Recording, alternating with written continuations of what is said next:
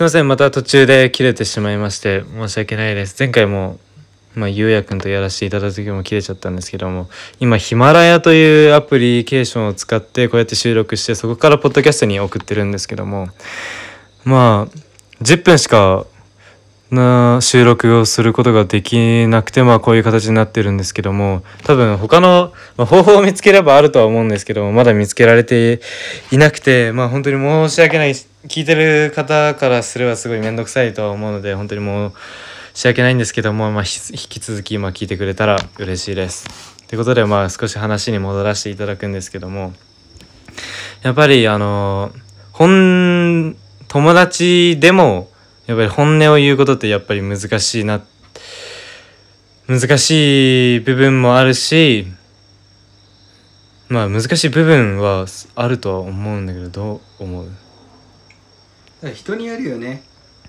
うん。そのまあそもちろんね。そうね。言ってそのだ本音を喋る時はだ本当の本音を言え言えないよ。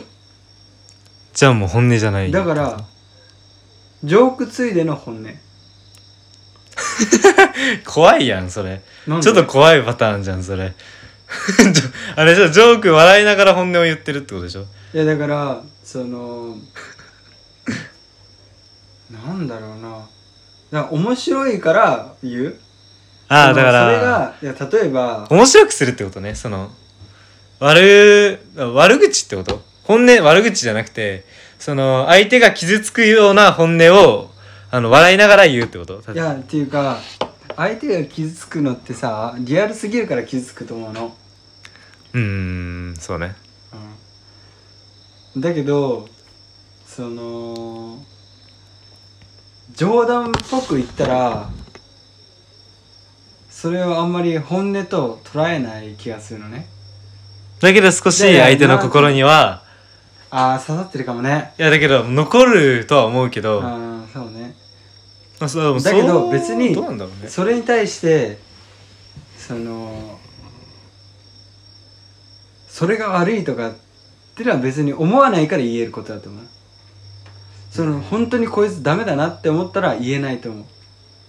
で言わないってこと？俺俺は言えない。言えないの？言わないんじゃなくて？本当にダメだなって思ったらもうあの見捨てるっていうこと？いやいやっていうか相手は傷つくと思うからあ本当に？あそれ冗談でも言ってももう傷つくなっていう場合は言わない。もしかしたら冗談で言っても傷ついてるかもしれないけどうん。でもそれは別に俺的にはそのそんな強い思いを持って言ってるわけじゃないからあ強い思いを持ってな例えばうん。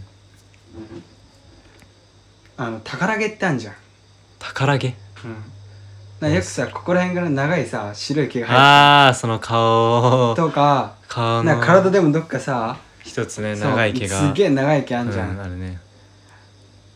あそういうことそうそうそれをそれをあのそう冗談それはガチで注意したら怖いけどね。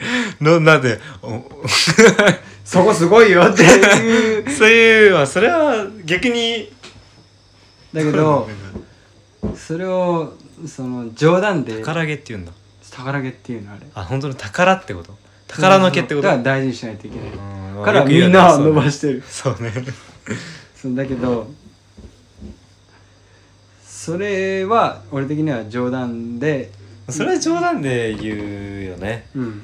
ガチでは言えないよね。なんか雰囲気的に。ねだから飲み行ってもそのなんでそこでそこそれ頼むの？っていう。うん。それはどっちで？ガチで言うの。それともだからふざけながら言うの？ちの冗談。だからもう笑けながらああ。本音を言うってこと？うわセンスなってあそそれは全然いいんじゃない？それはあの本音のテンションで言うの。しかもあれでしょ？友達だからそれは言えることでしょ？そうそうそう。それはもし初めて会った人にはもちろん言えないわけじゃん。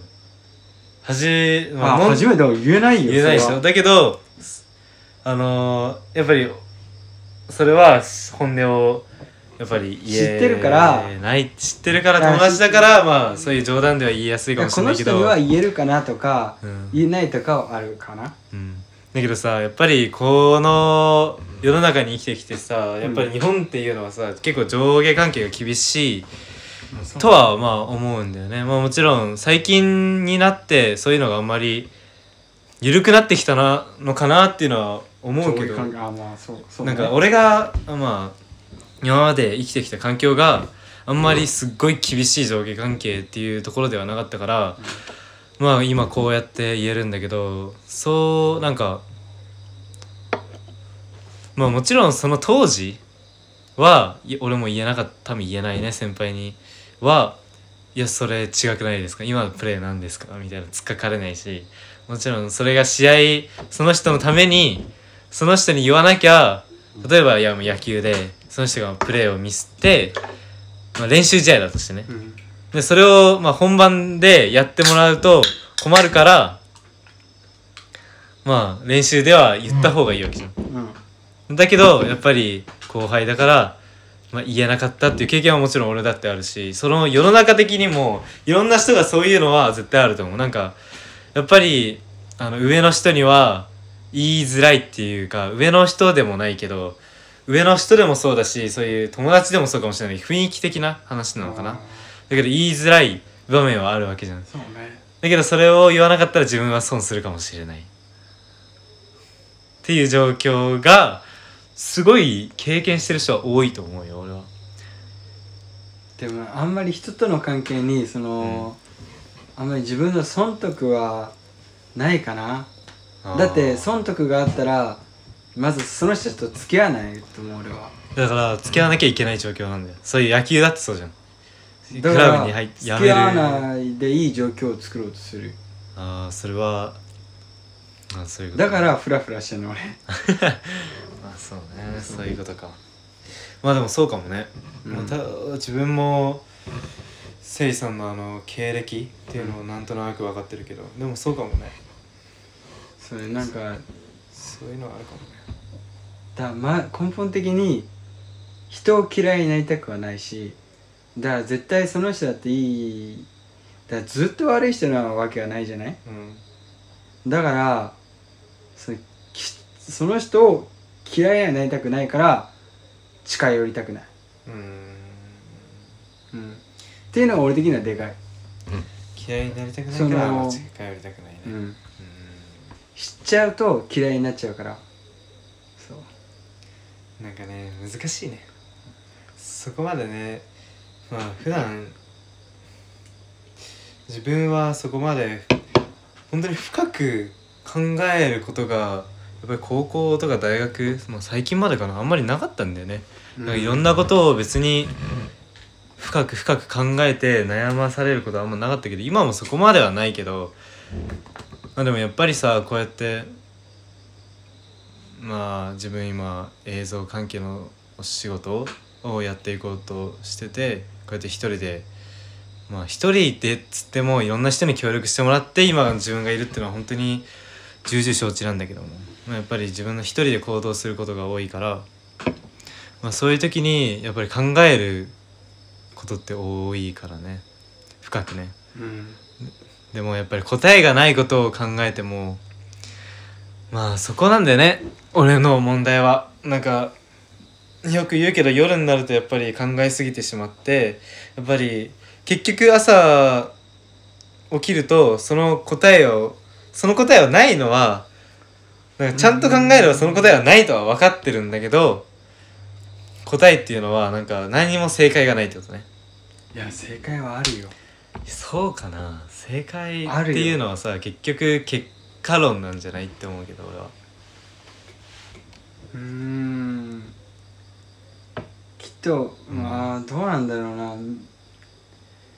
みんながハッピーっていうのは自分が犠牲になるからみんながハッピー。だから要はでももし自分を100%犠牲にできるんだったらみんなをハッピーにできると思う。まあそうだね。そう。まあそれも前回まあ話したんだけどこのポッドキャストで、うん。まあ、なんかすごいなんかやっぱり自分自分自身より他人にを優先してくれる方。っていう人ってやっぱり少なからずいるわけじゃん。俺もいっぱい経験したことがあるんだけどすいませんもう一回10分が経ちそうなので次。申し訳ないです